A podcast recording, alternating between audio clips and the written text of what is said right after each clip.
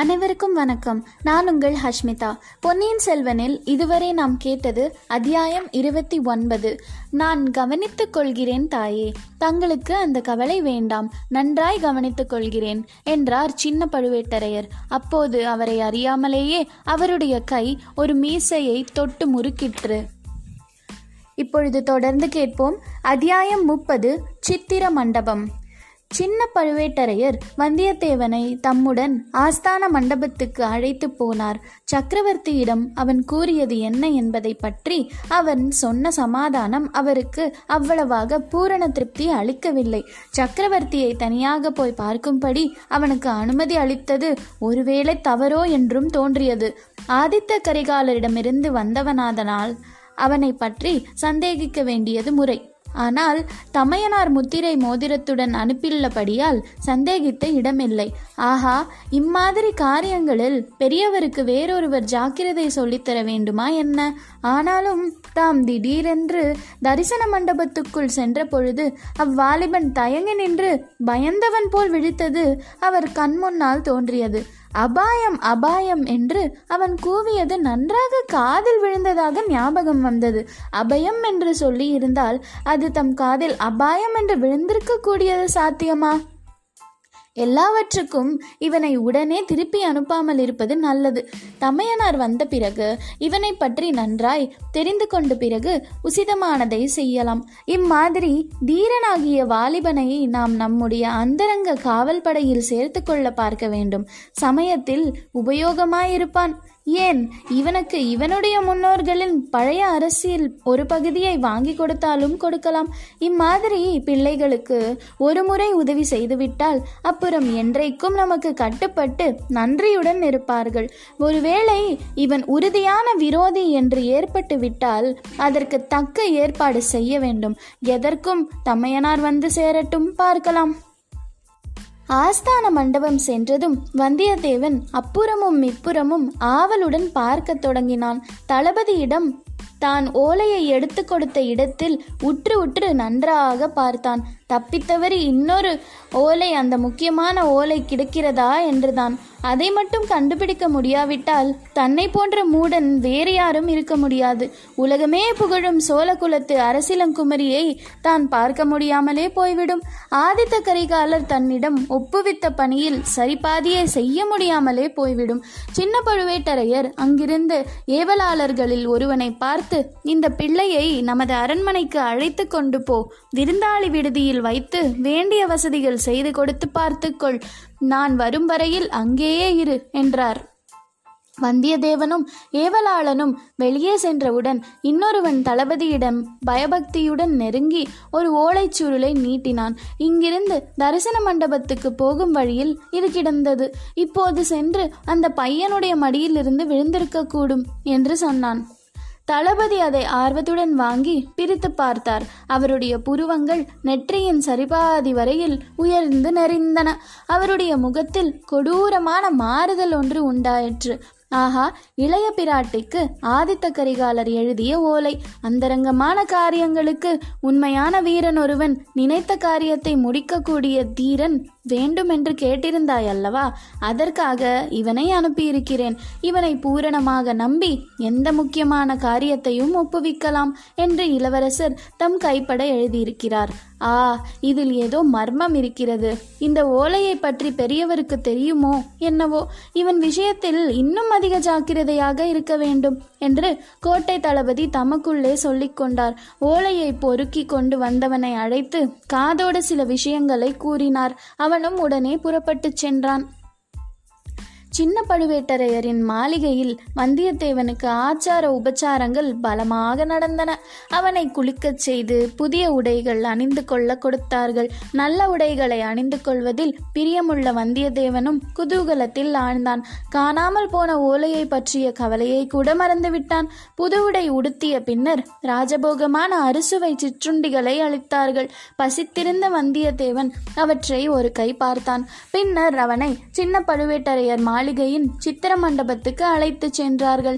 தளபதி வருகிற வரையில் இந்த மண்டபத்தில் உள்ள அபூர்வ சித்திரங்களை பார்த்து கொண்டிருக்கலாம் என்றார்கள். இவ்விதம் சொல்லிவிட்டு காவலர்கள் மூன்று பேர் மண்டபத்தின் வெளியில் உட்கார்ந்து அரட்டை அடித்துக்கொண்டு சொக்கட்டான் ஆடத் தொடங்கினார்கள்.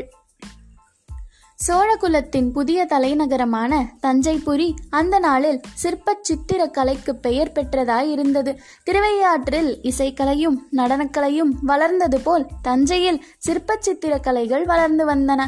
முக்கியமாக சின்ன பழுவேட்டரையர் மாளிகையில் இருந்த சித்திர மண்டபம் மிக பிரசித்தி அடைந்திருந்தது அந்த மண்டபத்துக்குள் இப்போது வந்தியத்தேவன் பிரவேசித்தான். சுவர்களில் பல அழகிய வர்ணங்களில் தீட்டியிருந்த அற்புதமான சித்திரனங்க சித்திரங்களை பார்த்து பார்த்து புலகாங்கிதம் அடைந்தான். அந்த ஆனந்தத்தில் தன்னை மறந்தான். தான் வந்த முக்கியமான காரியத்தை கூட மறந்தான். சோழ வம்சத்தின் பூர்வீக அரசர்களையும் அவர்களுடைய வாழ்க்கை சம்பவங்களையும் சித்தரிக்கும் காட்சிகள் அவனுடைய கவனத்தை கவர்ந்து பரவசமடையச் செய்தன. முக்கியமாக சென்ற நூறு வருஷத்து சோழர்களின் சரித்தம் சரித்திரம் அந்த சித்திர மண்டபத்தின் பெரும் பகுதியை ஆக்கிரமித்துக் கொண்டிருந்தன. வந்தியத்தேவனுக்கு அதிகமான ஆர்வத்தை உண்டாக்கிய சித்திரங்களும் அவைதாம். இந்த கட்டத்தில் சென்ற நூறு வருஷமாக பழையாறையிலும் தஞ்சையிலும் இருந்து அரசு புரிந்த சோழ மன்னர்களின் வம்ச பரம்பரையை வாசகர்களுக்கு சுருக்கமாக ஞாபகப்படுத்த விரும்புகிறோம். இனி இந்த கதையில் மேலே வரும் நிகழ்ச்சிகளை அறிந்து கொள்வதற்கு இதை தெரிந்து கொள்வது மிக்க உபயோகமாயிருக்கும். தொன்னூற்றாறு போர் காயங்களை தன் திருமேனியில் ஆபரணங்களாக பூண்ட விஜயாலய சோழனை பற்றி முன்னமே கூறியிருக்கிறோம். சோழ மன்னர்கள் பரகேசரி ராஜகேசரி என்னும் பட்டங்களை மாறி மாறி புனைந்து கொள்வது வழக்கம். பரகேசரி விஜயாலனுக்கு பிறகு அவனுடைய புதல்வன் ராஜகேசரி ஆதித்த சோழன் பட்டத்துக்கு வந்தான். அவன் தந்தைக்கு தகுந்த தனையனாக விளங்கினான். முதலில் அவன் பல்லவர் கட்சியில் நின்று பாண்டியனை தோற்கடித்து சோழ ராஜ்யத்தை நிலைப்படுத்தி கொண்டான். பிறகு பல்லவன் அபராஜிதவர்மனோடு போர் தொடுத்தான். யானை மீது அம்பாரியில் இருந்து போர் புரிந்த அபராஜிதவர்மன் மீது ஆதித்த சோழன் தாவி பாய்ந்து அவனை கொன்று தொண்டை மண்டலத்தை வசப்படுத்தினான். பிறகு கொங்கு மண்டலமும் இவன் ஆட்சிக்குள் வந்தது. ஆதித்தன் சிறந்த சிவபக்தன். காவிரி ஆறு உற்பத்தியாகும் சகசிய மலையிலிருந்து அப்புண்ணிய நதி கடலில் கலக்கும் இடம் வரையிலும் ஆதித்த சோழன் பல சிவாலயங்களை எடுப்பித்தான். ராஜகேசரி ஆதித்த சோழனுக்கு பிறகு பரகேசரி பராந்தகன் பட்டத்துக்கு வந்தான். நாற்பத்தாறு ஆண்டு காலம் அரசு புரிந்தான். இமயத்தில் புலிச்சின்னம் பொறித்த கரிகால் பொருளத்தானுக்கு பின்னர் வீரநாராயணன் பண்டிதவத்சலன் குஞ்சரமல்லன் சூரசிகாமணி என்பன போன்ற பல பட்டப் பெயர்கள் அவனுக்கும் உண்டு. மதுரையும் ஈழமும் கொண்டவன் என்ற பட்டமும் உண்டு. இந்த முதல் பராந்தகன் காலத்திலேயே சோழ சாம்ராஜ்யம் கன்னியாகுமரியிலிருந்து கிருஷ்ணா நதி வரையில் பரவியது. ஈழ நாட்டிலும் சிறிது காலம் புலிக்கொடி பறந்தது. தில்லை சிற்றம்பலத்துக்கு பொன் கூரை வைந்த புகழ்பெற்ற பராந்தகன் இவனேதான். இவனுடைய ஆட்சியின் இறுதி நாட்களில் சோழ சாம்ராஜ்யத்துக்கு சில பேரபாயங்கள் வந்தன. அந்த நாளில் வடக்கே பெருவழி படைத்திருந்த ராஷ்டிரர்கள் சோழர்களுடைய பெருகி வந்த பலத்தை ஒடுக்க முனைந்தார்கள். சோழ சாம்ராஜ்யத்தின் மீது படையெடுத்து வந்து ஓரளவு வெற்றியையும் அடைந்தார்கள். பராந்தக சக்கரவர்த்திக்கு மூன்று புதல்வர்கள் உண்டு. இவர்களில் வீராதி வீரனாகிய விளங்கிய மூத்த புதல்வனாகிய ராஜாதித்தன் என்பவன். வடநாட்டு படையெடுப்பை எதிர்பார்த்து ராஜாதித்தன் திருமுனைப்பாடி நாட்டில் பெரும் சைன்யத்துடன் பல காலம் தங்கியிருந்தான். தன் தந்தையின் பெயர் விளங்கும்படி வீரநாராயண ஏறியெடுத்தான். அரக்கோணத்துக்கு அருகில் தக்கோலம் என்னும் இடத்தில் சோழ சைன்யத்துக்கும் ராஷ்டிர கூட படைகளுக்கும் பயங்கரமான பெரும் போர் நடந்தது. இந்த போரில் எதிரிப்படைகளை அதாகதம் செய்து தன் வீரப்புகழை நிலைநாட்டிய பிறகு ராஜ்யாதித்தன் போர்க்களத்தில் உயிர் துறந்து வீர சொர்க்கம் அடைந்தான். இவனும் பல்லவ அபராஜிதவர்மனைப் போல் யானை மீதிருந்து போர் புரிந்து யானை மேலிருந்தபடியே இருந்தபடியால் இவனை யானை மேல் துஞ்சிய தேவன் என்று கல்வெட்டு சாசனங்கள் போற்றி புகழ்கின்றன. ராஜ்யாதித்தன் மட்டும் இருந்திருந்தாவிட்டால் அவனே பராந்தக சக்கரவர்த்திற்கு பிறகு சோழ சிம்மாசனம் ஏறி இருக்க வேண்டும். இவனுடைய சந்ததிகளே இவனுக்கு பின்னர் முறையாக பட்டத்துக்கு வந்திருக்க வேண்டும். ஆனால் இளவரசன் ராஜாதித்தன் பட்டத்துக்கு வராமலும் சந்ததி இல்லாமலும் இருந்துவிடவே இவனுடைய இளைய சகோதரர் கண்டராதித்த தேவர் தந்தையின் விருப்பத்தின்படி ராஜகேசரி பட்டத்துடன் சிங்காதனம் ஏறினார். இவர் தமது தந்தையையும் பாட்டனையையும் போலவே சிவபக்தி மிகுந்தவர். அத்துடன் தமிழன்பு மிக்கவர். உண்மையில் இவருக்கும் ராஜ்யம் ஆளுவதில் அவ்வளவு ஸ்ரத்தையே இருக்கவில்லை. ஆலய வழிபாட்டிலும் தமிழ் இன்பத்திலும் அதிகமாக ஈடுபட்டிருந்தார். மகான்களாகிய நாயன்மார்களை பின்பற்றி சிவபெருமான் மீது துதிப்பாடல்கள் பாடினார். திருவிசைப்பா என்று வழங்கும் இப்பாடல்களின் கடைசி பாட்டில் இவர் தம்மை பற்றியே பின்வருமாறு சொல்லிக் கொண்டிருக்கிறார். சீரான் மல்கு தில்லை செம்பொன் அம்பலத்தாடி தன்னை காரா சோலை கோழி வேந்தன் தஞ்சையர்கோன் கலந்த ஆராவின் சொற்கண்டராதித்தன் அருந்தமிழ் மாலை வல்லார் பேரா உலகிற் பெருமையோடும் பேரின்பம் எய்துவரே. விஜயாலயனுக்கு பிற்பட்ட சோழ மன்னர்கள் பழையாறையிலும் தஞ்சையிலும் வசித்த போதிலும் பூர்வீக சோழ தலைநகர் உறையூர் என்னும் பாத்தியத்தை விட்டுவிடவில்லை. உறையூருக்கு இன்னொரு பெயர் கோழி என்பதாகும். ஆகையால் சோழ மன்னர்கள் தங்களை கோழிவேந்தர் என்று சொல்லிக் கொண்டார்கள். கண்டராதித்த தேவர் சிம்மாசனத்திலிருந்து பெயரளவில் அரசு புரிந்த போதிலும் உண்மையில் அவருடைய இளைய சகோதரனாகிய அரிஞ்சயன்தான் ராஜ்ய விவகாரங்களை கவனித்து வந்தான். ராஜாதித்தனுக்கு துணையாக அரிஞ்சயன் திருநாவலூர் முதலிய இடங்களில் சைன்யங்களுடன் தங்கியிருந்தான். ராஷ்டிரகூடர்களுடன் வீரப்போர் நடத்தினான். தக்கோலத்தில் சோழ சைன்யத்துக்கு நேர்ந்த பெருந்தோல்வியை விரைவிலேயே வெற்றியாக மாற்றிக்கொண்டான் ராஷ்டிரகூடர் படையெடுப்பை தென்பெண்ணைக்கு அப்பாலே தடுத்து நிறுத்தினான். எனவே ராஜகேசரி கண்டராதித்த சோழர் தம் தம்பி அரிஞ்சயனுக்கு யுவராஜ பட்டம் சூட்டி அவனே தமக்கு பின் சோழ சிங்காதனுக்கு உரியவன் என்றும் நாடறிய தெரிவித்து விட்டார். இவ்விதம் கண்டராதித்தர் முடிவு செய்வதற்கு இன்னொரு முக்கிய காரணமும் இருந்தது. இவருடைய மூத்த மனைவி இவர் பட்டத்துக்கு வருவதற்கு முன்பே காலமாகிவிட்டாள். பிறகு வெகு காலம் கண்டராதித்தர் மனம் புரிந்து கொள்ளவில்லை. ஆனால் இவருடைய தம்பி அரிஞ்சியனுக்கோ அழகிலும் அறிவிலும் ஆற்றலிலும் சிறந்த புதல்வன் இருந்தான். பாட்டனாரின் பராந்தகன் என்னும் பெயரையும் மக்கள் அளித்த சுந்தர சோழன் என்னும் காரண பெயரையும் சூட்டிக்கொண்டான். எனவே தமக்கு பிறகு தமது சகோரன் சகோதரன் அரிஞ்சயனும் அரிஞ்சயனுக்கு பிறகு அவனுடைய புதல்வன் சுந்தர சோழனும் பட்டத்துக்கு வர வேண்டும் என்று கண்டராதித்தர் திருவுளங்கொண்டார். இந்த ஏற்பாட்டிற்கு சாமந்த கணத்தினார் தண்டநாயகர்கள் பொதுஜன பிரதிநிதிகள் எல்லாருடைய சம்மதத்தையும் ஒருமனதாக பெற்று பகிரங்கமாக உலகறிய தெரிவித்தம் செய் தெரிவித்தும் விட்டார். இந்த ஏற்பாடுகள் எல்லாம் நடந்து முடிந்த பிறகு கண்டராதித்தரின் வாழ்க்கையில் ஒரு அதிசய சம்பவம் நடந்தது. மழவரையன் என்னும் சிற்றரசன் திருமகளை அவர் சந்திக்கும்படி சேர் நேர்ந்தது. அந்த மங்கையர் திலகத்தின் அழகும் அடக்கமும் சீலமும் சிவபக்தியும் அவர் உள்ளத்தை கவர்ந்தன. முதிர்ந்த பிரயாயத்தில் அந்த பெண்மணியை மணந்து கொண்டார். இந்த திருமணத்தின் விளைவாக உரிய காலத்தில் ஒரு குழந்தையும் உதித்தது அதற்கு மதுராந்தகன் என்றும் பெயரிட்டு பாராட்டி சீராட்டி வளர்த்தார்கள். ஆனால் அரசர் அரசி இருவருமே ராஜ்யம் சம்பந்தமாக முன்னம் செய்திருந்த ஏற்பாட்டை மாற்ற விரும்பவில்லை.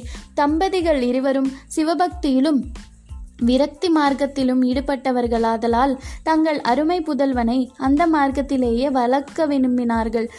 கேவலம் இந்த உலக சாம்ராஜ்யத்தை காட்டிலும் சிவலோக சாம்ராஜ்யம் எவ்வளவோ மேலானது என்று நம்பியவர்களாதலால் அந்த சிவலோக சாம்ராஜ்யத்துக்கு உரியவனாக மதுராந்தகனை வளர்க்க ஆசைப்பட்டார்கள். ஆகையால் கண்டராதித்தர் தமக்கு பிறகு தம் சகோதரன் அரிஞ்சயனும் அவனுடைய சந்ததிகளுமே சோழ சாம்ராஜ்யத்துக்கு உரியவர்கள் என்ற தமது விருப்பத்தை பகிரங்கப்படுத்தி நிலைநாட்டினார். எனவே ராஜாதித்தன் கண்டராதித்தர் என்னும் இரு உரிமையாளர் வம்சத்தை தாண்டி அரிஞ்சயன் வம்சத்தாருக்கு சோழ சிங்காதனம் உரிமையாயிற்று. கண்டராதித்தருக்கு பிறகு அதிக காலம் பரகேசரி அரிஞ்சயன் ஜீவியந்தவனா ஜீவ் ஜீவிய வந்தவனாக இருக்கவில்லை. ஒரு வருஷத்திலேயே தமையனாரை பின்தொடர்ந்து தம்பியும் கைலாச பதவிக்கு சென்று விட்டான். பின்னர் இளவரசர் சுந்தர சோழருக்கு நாட்டாரும் சிற்றரசர்களும் பிற அரசாங்க அதிகாரிகளும் சேர்ந்து முடிசூட்டி மகிழ்ந்தார்கள். ராஜகேசரி சுந்தர சோழரும் அதிர்ஷ்டவசத்தினால் தமக்கு கிடைத்த மகத்தான பதவியை திறம்பட சிறப்பாக வகித்தார். ஆட்சியின் ஆரம்ப காலத்தில் பல வீரப்போர்கள் புரிந்து பாண்டிய நாட்டையும் தொண்டை மண்டலத்தையும் மீண்டும் வென்றார். ராஷ்டிரகூட படைகளை தென்பண்ணை கரையிலிருந்து விரட்டி அடித்தார். சுந்தர சோழ சக்கரவர்த்தியின் புதல்வர்களாகிய ஆதித்த கரிகாலரும் அருண்மொழிவர்மரும் தந்தை தந்தையின்க்கு மிஞ்சக்கூடிய இணையற்ற வீரர்களாய் இருந்தார்கள். அவர்கள் இருவரும் தந்தைக்கு பரிபூர்ண உதவி செய்தார்கள். அவர்கள் மிகச்சிறு பிராயத்திலேயே போருக்கு சென்று முன்னணியில் நின்று போர் புரிந்தார்கள். அவர்கள் சென்ற போர் முனைகளிலெல்லாம் விஜயலட்சுமி சோழர்களின் பக்கமே நிலை நின்று வந்தாள். தொடர்ந்து கேளுங்கள். நன்றி வணக்கம்.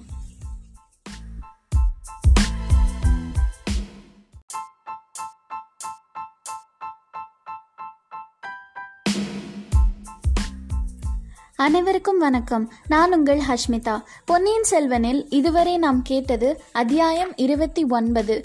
நான் கவனித்துக் கொள்கிறேன் தாயே. தங்களுக்கு அந்த கவலை வேண்டாம். நன்றாய் கவனித்துக் கொள்கிறேன் என்றார் சின்ன பழுவேட்டரையர். அப்போது அவரை அறியாமலேயே அவருடைய கை ஒரு மீசையை தொட்டு முறுக்கிற்று.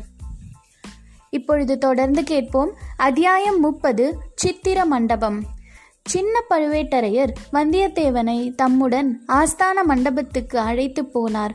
சக்கரவர்த்தியிடம் அவன் கூறியது என்ன என்பதை பற்றி அவன் சொன்ன சமாதானம் அவருக்கு அவ்வளவாக பூரண திருப்தி அளிக்கவில்லை.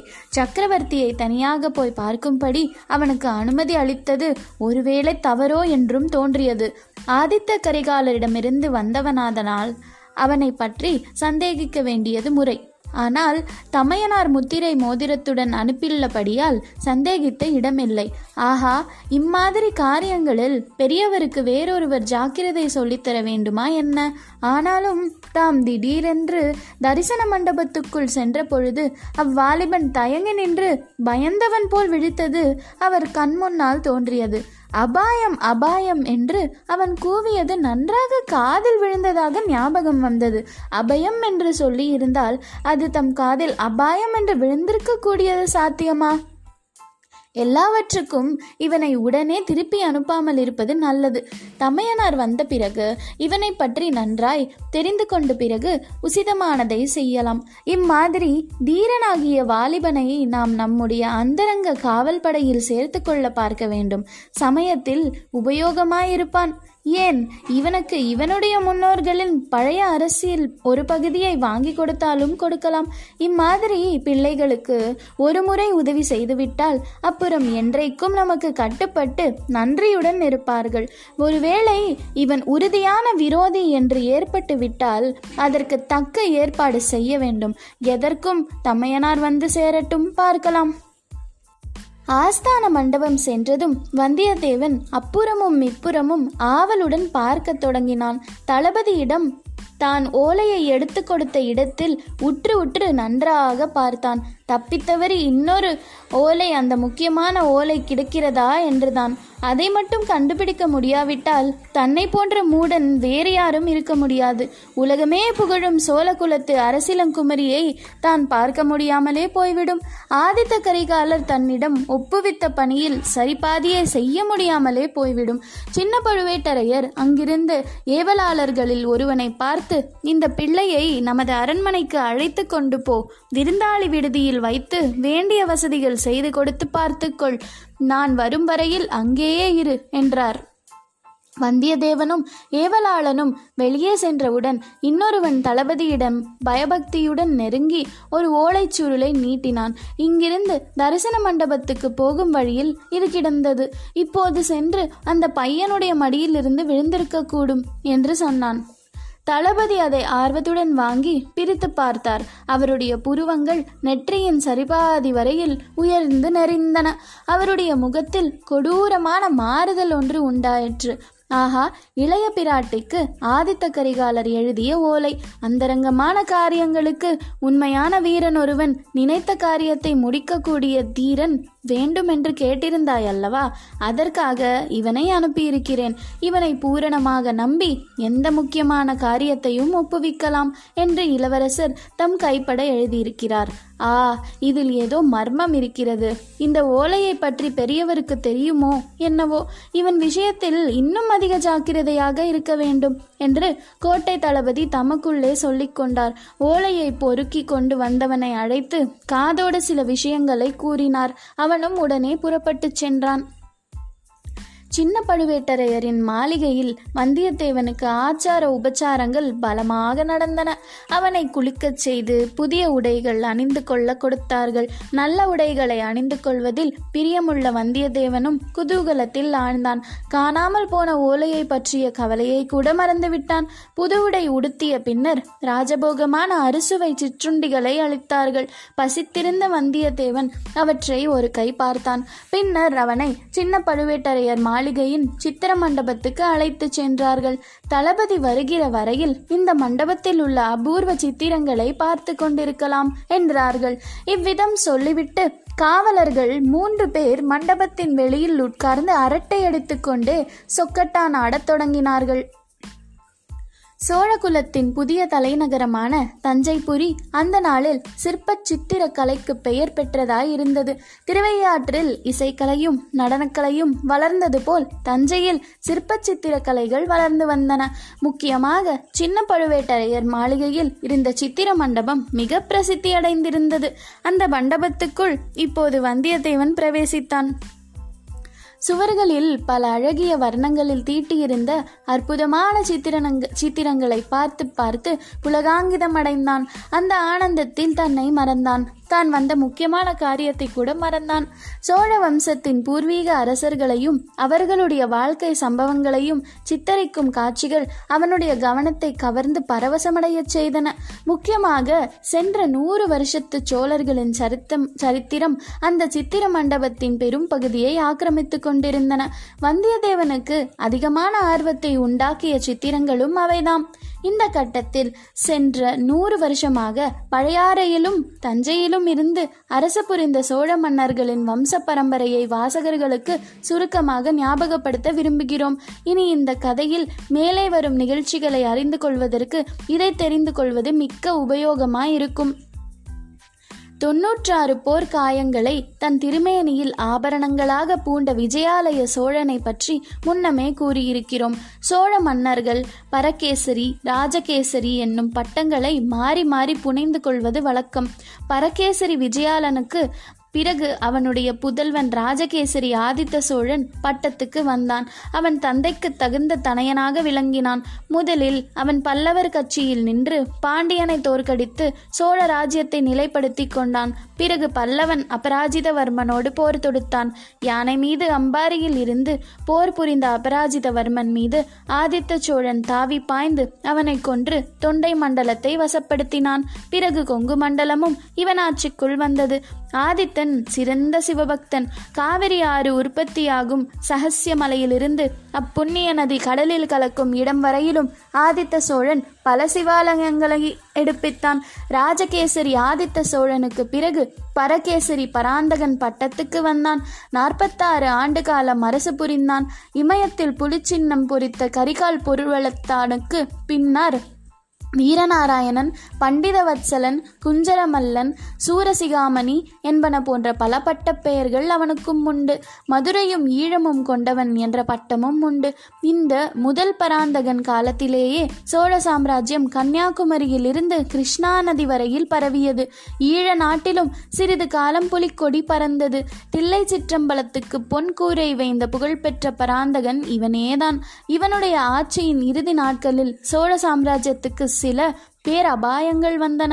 அந்த நாளில் வடக்கே பெருவழி படைத்திருந்த ராஷ்டிரர்கள் சோழர்களுடைய பெருகி வந்த பலத்தை ஒடுக்க முனைந்தார்கள். சோழ சாம்ராஜ்யத்தின் மீது படையெடுத்து வந்து ஓரளவு வெற்றியையும் அடைந்தார்கள்.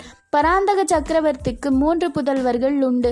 இவர்களில் வீராதி வீரனாகிய விளங்கிய மூத்த புதல்வனாகிய ராஜாதித்தன் என்பவன். வடநாட்டு படையெடுப்பை எதிர்பார்த்து ராஜாதித்தன் திருமுனைப்பாடி நாட்டில் பெரும் சைன்யத்துடன் பல காலம் தங்கியிருந்தான். தன் தந்தையின் பெயர் விளங்கும்படி வீரநாராயண ஏறியெடுத்தான்.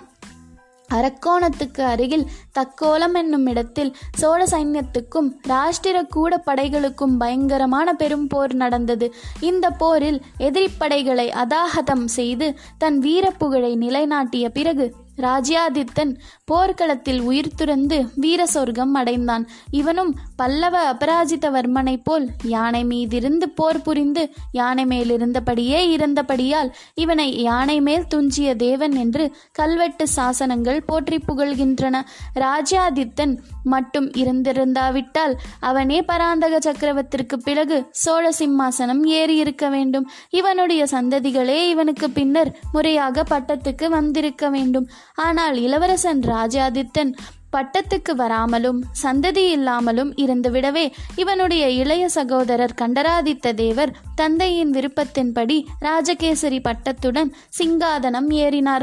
இவர் தமது தந்தையையும் பாட்டனையையும் போலவே சிவபக்தி மிகுந்தவர். அத்துடன் தமிழன்பு மிக்கவர். உண்மையில் இவருக்கும் ராஜ்யம் ஆளுவதில் அவ்வளவு ஸ்ரத்தையே இருக்கவில்லை. ஆலய வழிபாட்டிலும் தமிழ் இன்பத்திலும் அதிகமாக ஈடுபட்டிருந்தார். மகான்களாகிய நாயன்மார்களை பின்பற்றி சிவபெருமான் மீது துதிப்பாடல்கள் பாடினார். திருவிசைப்பா என்று வழங்கும் இப்பாடல்களின் கடைசி பாட்டில் இவர் தம்மை பற்றியே பின்வருமாறு சொல்லிக் கொண்டிருக்கிறார். சீரான் மல்கு தில்லை செம்பொன் அம்பலத்தாடி தன்னை காரா சோலை கோழி வேந்தன் தஞ்சையர்கோன் கலந்த ஆராவின் சொற் கண்டராதித்தன் அருந்தமிழ் மாலை வல்லார் பேரா உலகிற் பெருமையோடும் பேரின்பம் எய்துவரே. விஜயாலயனுக்கு பிற்பட்ட சோழ மன்னர்கள் பழையாறையிலும் தஞ்சையிலும் வசித்த போதிலும் பூர்வீக சோழ தலைநகர் உறையூர் என்னும் பாத்தியத்தை விட்டுவிடவில்லை. உறையூருக்கு இன்னொரு பெயர் கோழி என்பதாகும். ஆகையால் சோழ மன்னர்கள் தங்களை கோழிவேந்தர் என்று சொல்லிக் கொண்டார்கள். கண்டராதித்த தேவர் சிம்மாசனத்திலிருந்து பெயரளவில் அரசு புரிந்த போதிலும் உண்மையில் அவருடைய இளைய சகோதரனாகிய அரிஞ்சயன்தான் ராஜ்ய விவகாரங்களை கவனித்து வந்தான். ராஜாதித்தனுக்கு துணையாக அரிஞ்சயன் திருநாவலூர் முதலிய இடங்களில் சைன்யங்களுடன் தங்கியிருந்தான். ராஷ்டிரகூடர்களுடன் வீரப்போர் நடத்தினான். தக்கோலத்தில் சோழ சைன்யத்துக்கு நேர்ந்த பெருந்தோல்வியை விரைவிலேயே வெற்றியாக மாற்றிக்கொண்டான் ராஷ்டிரகூடர் படையெடுப்பை தென்பெண்ணைக்கு அப்பாலே தடுத்து நிறுத்தினான். எனவே ராஜகேசரி கண்டராதித்த சோழர் தம் தம்பி அரிஞ்சயனுக்கு யுவராஜ பட்டம் சூட்டி அவனே தமக்கு பின் சோழ சிங்காதனுக்கு உரியவன் என்றும் நாடறிய தெரிவித்து விட்டார். இவ்விதம் கண்டராதித்தர் முடிவு செய்வதற்கு இன்னொரு முக்கிய காரணமும் இருந்தது. இவருடைய மூத்த மனைவி இவர் இவர் பட்டத்துக்கு வருவதற்கு முன்பே காலமாகிவிட்டாள். பிறகு வெகு காலம் கண்டராதித்தர் மனம் புரிந்து கொள்ளவில்லை. ஆனால் இவருடைய தம்பி அரிஞ்சியனுக்கோ அழகிலும் அறிவிலும் ஆற்றலிலும் சிறந்த புதல்வன் இருந்தான். பாட்டனாரின் பராந்தகன் என்னும் பெயரையும் மக்கள் அளித்த சுந்தர சோழன் என்னும் காரண பெயரையும் சூட்டிக்கொண்டான்.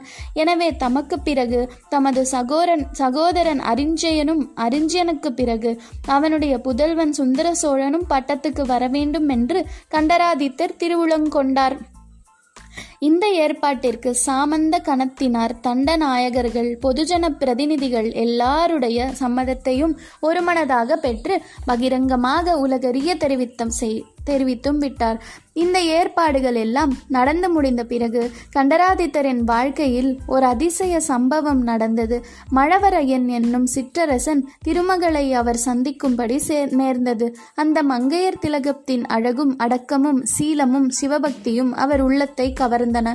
முதிர்ந்த பிரயாயத்தில் அந்த பெண்மணியை மணந்து கொண்டார். இந்த திருமணத்தின் விளைவாக உரிய காலத்தில் ஒரு குழந்தையும் உதித்தது அதற்கு மதுராந்தகன் என்றும் பெயரிட்டு பாராட்டி சீராட்டி வளர்த்தார்கள். ஆனால் அரசர் அரசி இருவருமே ராஜ்யம் சம்பந்தமாக முன்னம் செய்திருந்த ஏற்பாட்டை மாற்ற விரும்பவில்லை. தம்பதிகள் இருவரும் சிவபக்தியிலும் விரக்தி மார்க்கத்திலும் ஈடுபட்டவர்களாதலால் தங்கள் அருமை புதல்வனை அந்த மார்க்கத்திலேயே வளர்க்க விரும்பினார்கள். கேவலம் இந்த உலக சாம்ராஜ்யத்தை காட்டிலும் சிவலோக சாம்ராஜ்யம் எவ்வளவோ மேலானது என்று நம்பியவர்களாதலால் அந்த சிவலோக சாம்ராஜ்யத்துக்கு உரியவனாக மதுராந்தகனை வளர்க்க ஆசைப்பட்டார்கள். ஆகையால் கண்டராதித்தர் தமக்கு பிறகு தம் சகோதரன் அரிஞ்சயனும் அவனுடைய சந்ததிகளுமே சோழ சாம்ராஜ்யத்துக்கு உரியவர்கள் என்ற தமது விருப்பத்தை பகிரங்கப்படுத்தி நிலைநாட்டினார். எனவே ராஜாதித்தன் கண்டராதித்தர் என்னும் இரு உரிமையாளர் வம்சத்தை தாண்டி அரிஞ்சயன் வம்சத்தாருக்கு சோழ சோழ சிங்காதனம் உரிமையாயிற்று. கண்டராதித்தருக்கு பிறகு அதிக காலம் பரகேசரி அரிஞ்சயன் ஜீவியந்தவனா ஜீவ் ஜீவிய வந்தவனாக இருக்கவில்லை. ஒரு வருஷத்திலேயே தமையனாரை பின்தொடர்ந்து தம்பியும் கைலாச பதவிக்கு சென்று விட்டான். பின்னர் இளவரசர் சுந்தர சோழருக்கு நாட்டாரும் சிற்றரசர்களும் பிற அரசாங்க அதிகாரிகளும் சேர்ந்து முடிசூட்டி மகிழ்ந்தார்கள். ராஜகேசரி சுந்தர சோழரும் அதிர்ஷ்டவசத்தினால் தமக்கு கிடைத்த மகத்தான பதவியை திறம்பட சிறப்பாக வகித்தார். ஆட்சியின் ஆரம்ப காலத்தில் பல வீரப்போர்கள் புரிந்து பாண்டிய நாட்டையும் தொண்டை மண்டலத்தையும் மீண்டும் வென்றார். ராஷ்டிரகூட படைகளை தென்பண்ணை கரையிலிருந்து விரட்டி அடித்தார். சுந்தர சோழ சக்கரவர்த்தியின் புதல்வர்களாகிய ஆதித்த கரிகாலரும் அருண்மொழிவர்மரும் தந்தையின்க்கு மிஞ்சக்கூடிய இணையற்ற வீரர்களாய் இருந்தார்கள். அவர்கள் இருவரும் தந்தைக்கு பரிபூரண உதவி செய்தார்கள். அவர்கள் மிகச்சிறு பிராயத்திலேயே போருக்கு சென்று முன்னணியில் நின்று போர் புரிந்தார்கள். அவர்கள் சென்ற போர் முனைகளிலெல்லாம் விஜயலட்சுமி சோழர்களின் பக்கமே நிலை நின்று வந்தாள். தொடர்ந்து கேளுங்கள். நன்றி வணக்கம்.